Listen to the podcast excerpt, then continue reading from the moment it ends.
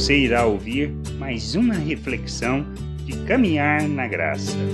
Jesus disse que nós somos a luz do mundo. Mas como devemos é, entender e proceder para sermos a luz do mundo? Qual o entendimento e a compreensão que precisamos ter? É isso que a gente precisa, pois nós temos que ser luz, luz no meio das trevas. Como fazemos isso? Paulo, instruindo aos Filipenses, ele afirma no capítulo 2, do versículo 14 ao 16: Fazei tudo sem murmuração, nem contendas, para que vos torneis irrepreensíveis e sinceros, filhos de Deus, inculpáveis no meio de uma geração pervertida e corrupta, na qual resplandeceis como luzeiros no mundo, preservando a palavra da vida para que no dia de Cristo eu me glorie de que não corri em vão, nem me esforcei inutilmente. A gente precisa entender que é no nosso proceder, na maneira como nós agimos, na maneira como nós nos relacionamos, é que nós expressamos o fato de sermos luz no mundo. Ser luz implica em andar na verdade, em andar segundo a vontade de Deus para nós em expressarmos as virtudes que Ele nos concedeu. Nós fomos feitos à imagem de Cristo, recebemos um novo coração, somos coparticipantes da natureza divina e podemos rejeitar, pois nós fomos capacitados para rejeitar as paixões humanas.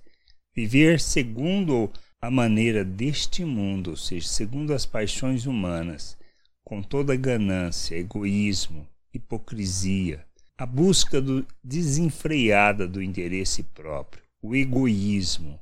Ah, nas nossas relações, procurarmos tirar vantagem de tudo, isto implica, dentre outros sentimentos ou outras maneiras de nos relacionarmos, como expressarmos o ódio, o desejo de vingança, a ira, sem controle. Nós simplesmente expressamos que nós andamos segundo a maneira de pensar deste mundo e isso traduz o pensamento das trevas, a maneira de agir segundo o diabo e que é da natureza humana. A gente precisa entender que para vivermos o reino de Deus, para andarmos na verdade, para expressarmos a vontade de nosso Deus, implica em andarmos segundo as suas virtudes. Quando falamos de andar segundo as virtudes de Deus, nós precisamos entender que temos que expressar a graça de Deus, o amor de Deus, a paciência, que é um fruto do Espírito, a longanimidade, o amor, a indulgência. Nós precisamos manifestar de fato perdão, misericórdia, graça, amor e revelarmos Cristo em nossas ações, é assim que nós somos luz e expressamos a vontade de Deus neste mundo. Ou seja, vivermos de forma contrária. E a gente precisa entender que viver estas coisas, ou seja, a maneira de nos relacionarmos uns com os outros, não sendo contenciosos, facciosos, não brigando, não discutindo, mas buscando a unidade do espírito, mesmo que pensemos diferente pois temos um só propósito: revelar o reino de Deus às pessoas.